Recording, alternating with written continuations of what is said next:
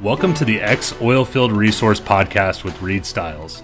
I formerly worked as a reservoir engineer for a large exploration and production company, and in 2017, I transitioned my career to a financial technology startup and then on to an investment company. I'm fascinated by people that took their experience in the oil and gas industry and successfully applied their specialties to other careers and industries. I'm interviewing ex oilfield professionals with the intention of sharing their stories to inspire others and to explore new careers.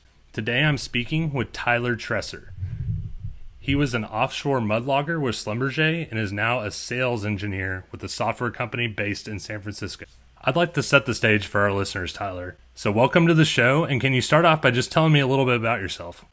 Thanks, Reed. I'm happy to be on the podcast today. I'm from Pittsburgh, Pennsylvania, and after graduating high school, I went to school at Penn State, where I first found an interest in geology and therefore eventually learned more about the oil and gas industry in general. Um, so after graduating Penn State, I then pursued my career in oil and gas, where I got that mud logging offshore job with Schlumberger. Oh, it's awesome. Um, are there any other things like what do you like to do in your spare time? I see a bicycle in the background. Do you have any hobbies or cool interests? Yeah, definitely. I'd, I'd say it's almost to a fault. I have almost too many hobbies. Uh, I'm really into guitar, photography, uh, biking. I, I, tried to sign up for a half Ironman that was supposed to be in a week, but due to all this COVID stuff, it got it got canceled. I just bought a video game system over this COVID stuff, so I've been playing more video games. Really, really anything. I, I also love cooking. So. no, that's awesome. That's great. So, can you take us back to you mentioned Penn State geoscience? Can you take us back to what was going on in 2015 when you graduated? How did you land on oil and gas, and like what was your career aspiration at that time? I first was interested in oil and gas because coming from Western PA, Marcellus Shale had boomed when I was in high school. So I met a really close friend of mine at Penn State who was also studying geoscience, and his dad was a petroleum engineer at uh, BP. And he started telling me about the benefits of the industry, some of the cool facts, just especially as a geologist, how you can be outside. And uh, I just was really fascinated from the get go. So around 2015, oil was starting to tank actually, and um, I remember it was a struggle for a lot of my classmates to get their first job in the industry. So I felt very fortunate that I was able to get that mud logging position offshore. But I also went into it knowing that ultimately my long term goal would be to go back to school, get my master's degree in geology, and then hopefully one day just be a full fledged petroleum geologist. And as we know, that's that's not always how things work out. Uh, I, I, had the similar thing. You know, my thought was, oh, I'll go to ConocoPhillips because it's a big company with a lot of international opportunities, and I'll get to go to all these cool exotic places, be an expat. And then as soon as I started, they said we're doubling down on lower 48. So enjoy Houston, Midland, and I can totally relate to that. Not everything works out the way you plan. You're a mud logger. You're working offshore. Can you explain what the work environment was like? Like, what was your daily job like? Daily job, I was working usually five to seven weeks uh, hitches, 12 hour shifts, seven days a week, like most of those offshore guys. And um, daily job consisted of really two main separate objectives. The first of that was to be more of a, like an assistant geologist, where I was collecting rock cuttings from the bottom of the well. I'd clean those cuttings, I'd analyze them, and, and log them. And then the second part of the job was to be more of a safety technical analyst, where our team was analyzing different attributes from the bottom of the well making sure things like a, like a kick doesn't occur. Oh, that's awesome. I mean, you were on the front lines of all this. You were uh, where were you where were you based out of at this time? I was in the Gulf of Mexico. For the first half of my time at Schlumberger, I was still working at, or living at home in Pittsburgh. So my commutes were pretty brutal. I was flying to Chicago, then Chicago to New Orleans. They put me in a hotel and then have a van pick me up at three in the morning to drive me to Houma, if I'm pronouncing that correctly, in southern Louisiana. And then they'd pick me up in a helicopter and fly me an hour and a half out to the rig, which was brutal because sometimes after that long, up to 18 hour commute, I would then land on the rig and have to do a 12 hour shift. And that, those are some of the most exhausting days of my life, just being completely out of it. Wow, and I can imagine as a fresh grad, you know, as as a grad for me, I you know just worked the typical you know eight to five job, and you got fully immersed in that new role. It's so cool. I know there's kind of some some crazy stuff that was happening around your time when you left the oil field. They had moved you right to New Orleans. So can you kind of take us back to that moment? What was going on when you the instance that you left the oil field? Yeah, that was that was a very surreal feeling. I set my bags down in New Orleans, my, my final bags. I didn't unpack them literally, and then I went to go on my hitch offshore, and it was a shorter hitch than normal because I two weeks in I got called to fly into Houston, which was definitely a death sentence, and I got laid off, and I, I just had a whirlwind of emotions and thoughts coursing through my head on one instance, I was really excited. I got all my stuff moved down to New Orleans for free, and it's an it was an interesting city. I, I mentioned I love music and food, so I was looking forward to that. But I also didn't have a job, and uh, I, I, got a severance package, but it, it, was it was pretty thin. I think if that would happen today, I would be a lot more panicked than I was at 22. The very first thought was how how am I going to pay rent and with, without diving into my savings my first job was actually working as a line cook at a Japanese restaurant in the city, which I had no experience doing, but I just loved food. And coming from the oil rig, I, I knew I wasn't going to go back into oil and gas. I did that temporarily, just maybe even flirting with the idea of maybe go, going to be a chef or something. But I, quickly realized that's that's not what I wanted to do. And I had been learning programming for a while and just little tidbits of the software industry for a while. So that ultimately was my goal and my days were split up between working at the restaurant, taking online courses for hours at a ca- local cafe, and then also applying aggressively to every single job in New Orleans that even slightly resembled a, software job. Eventually, I ended up getting very lucky and I got this job that's a perfect combination of where I was and where I wanted to go. And it was an oil and gas startup that sold software to landmen in mostly Oklahoma and Texas. So they hired me on the spot because of my oil and gas experience. It was a very low paying, part time business development representative job where I was making cold calls to petroleum engineers. And also, they would teach me software on the side. So it was, a, it was a great step into the direction I wanted to go. Yeah, thanks for walking us through that. Can you give any details about what qualified you for that job specifically, or how could someone else maybe find a job like that?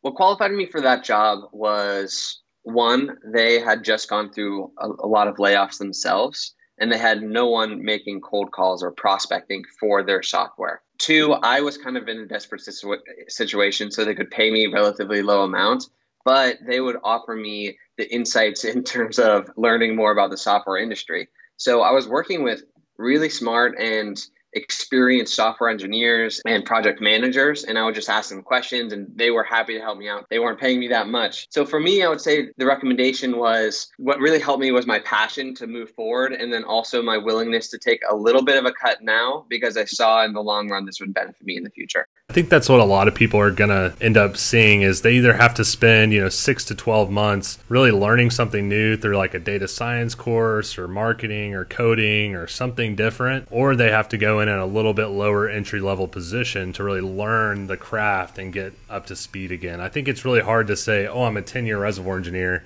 and I'm just going to go in and be a 10 year something else. I think that's really smart of you to think look at this as more of an internship, like a learning experience, getting your foot in the door. What are some skills that you picked up from this job that helped you transition to the next job? The main two skills I got were tenacity because I had to make the, these cold calling to prospects across the country and I'd never done that before. I, they also didn't really train me on how to cold call, so I was looking at YouTube videos and like listening to pump up music before I'd make these cold calls. And I was in this skyrise in downtown New Orleans overlooking the French Quarter, making these personal calls on my cell phone. So it was just kind of a ridiculous scene. That was one of the biggest skills. And then the other one was I, I was also really focusing on learning more about databases and the programming language SQL, which I actually leveraged that to get my next job, uh, which was in Boston. All right, so take us there. So you're you're in New Orleans, you're early 20s, you're living it up. You've got you're starting to learn things, you're getting connections. What made you want to be a sales engineer? Like how'd you find this? And then what was your next step?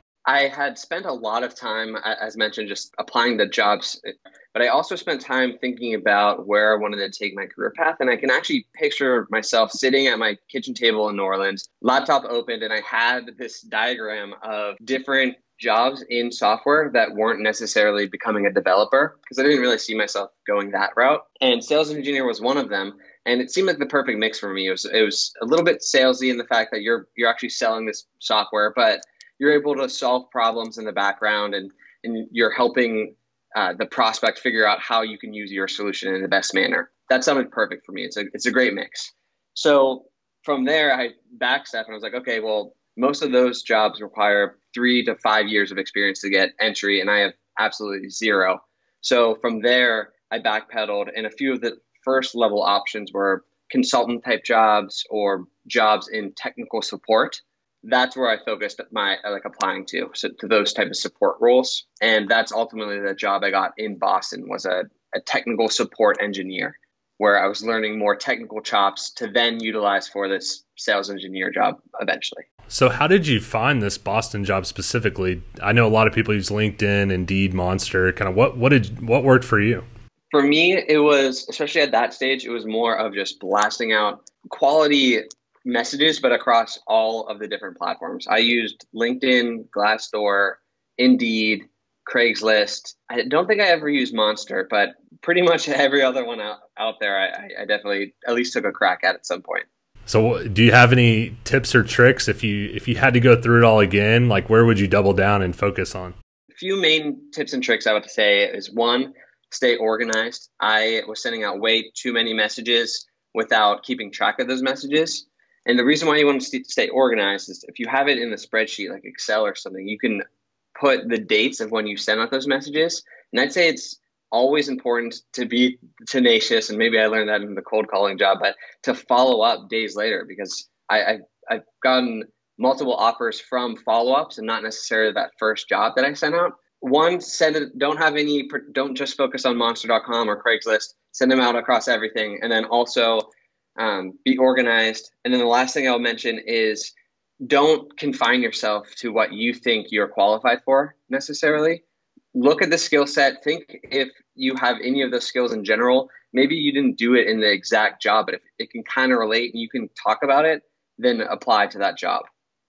It's also it's it's all about the story you build about where you came from and how you got there, less so than like the bullet point skills that that you did one of my past interviews with Hudson Chin, who's a recruiter, he really echoed that inv- taking an inventory of your skills and really looking at ways that you can slot those skills into a job description. I love how you described it in that it's not that you're just a geologist, you're a person that takes data and you know bridges the gap between what a manager wants to see and the data you're seeing on the screen for instance. Or you're not just a cold caller for a software company you're someone that called someone and found what their problem was and tried to fit a software solution to it. Thanks for walking me through that. So you're in Boston, you're getting closer, I can tell. Like you're you're almost to this next role. So what did you pick up in the Boston job that really gave you that 3 to 5 years of experience that you talked about to get you into the sales engineering job?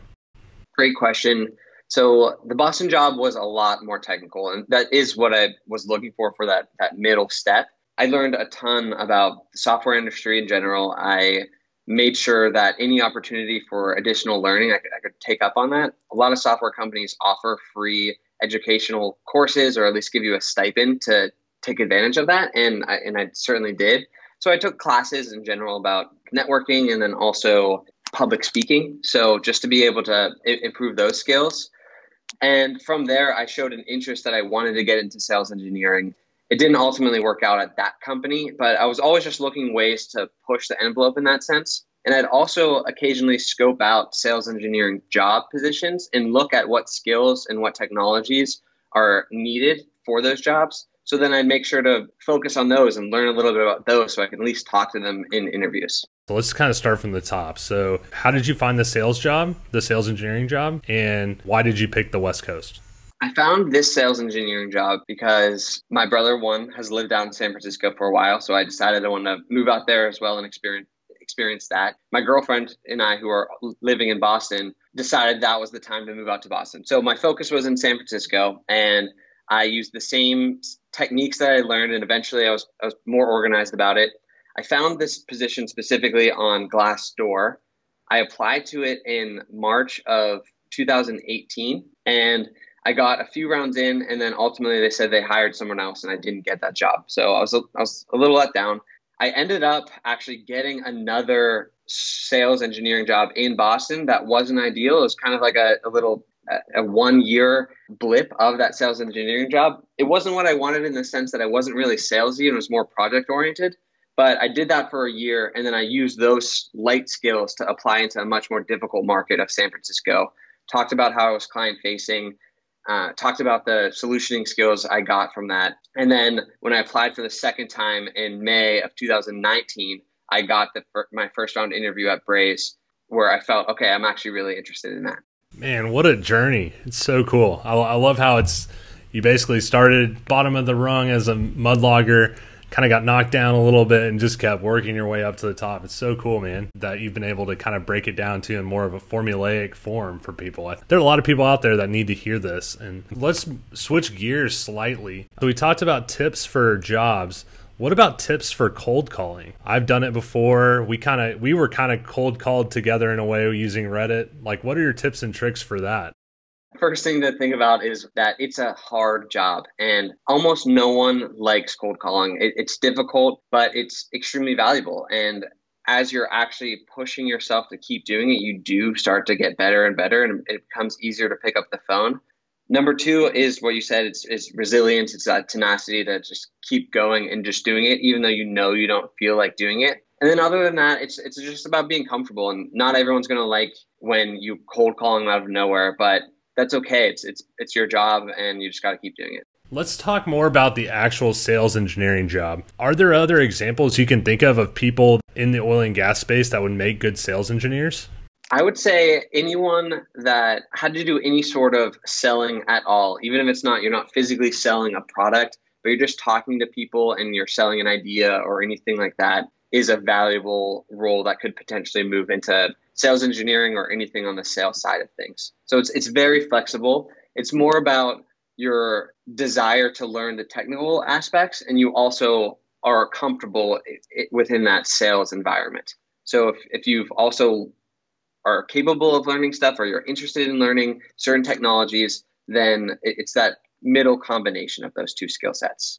What are some other resources you'd recommend to people that might help with their career search or just in general? Reddit was huge for me when I was in the process of getting laid off, when I was deciding what I wanted to do next. And, and still, I see good advice being posted there often. So the two ones are oil and gas workers, and then the other one is geology careers for those geologists out there. Other than that, I used as many different resources as possible, and some fell flat for me personally, but I know that they're successful out there. Some of those are, I'll start off with the more software oriented ones, which were Codecademy. I, I, learned or taught me a lot about just basic coding skills. Uh, there's one called the Odin Project, which is really good for web development. Also, LinkedIn Learning, which used to be lynda.com is really affordable and teaches you those base skills. And if you're focused enough, you can at least get to the point where you can interview for those skills and you can start building mini projects. Other than that, YouTube in general and like Khan Academy are just full of information. It's about figuring out where you want to go first, then establishing what skill sets you need to get to get to that goal, and then from there, the resources are out there. It's just a matter of googling it. Before we kind of wrap things up, let's do a little thought exercise. Um, you're Tyler. You're laid. You're a geologist today, or a mud logger, and you're laid off today. What do your first five days look like in preparing for transitioning to a new job? You know, having all the knowledge that you have now and having all those resources handy. Day one is decompressing and realizing that my life is not over. Um, it's going to be completely fine. Uh, there's a million things out there in the world, and your job really should not be the number one thing in terms of like your overall happiness. You're going to be fine. So day one, relax, take a deep breath. Day two, it's going to start to be thinking about where you want to go. What do I want to do next, and what do I want to do with my life?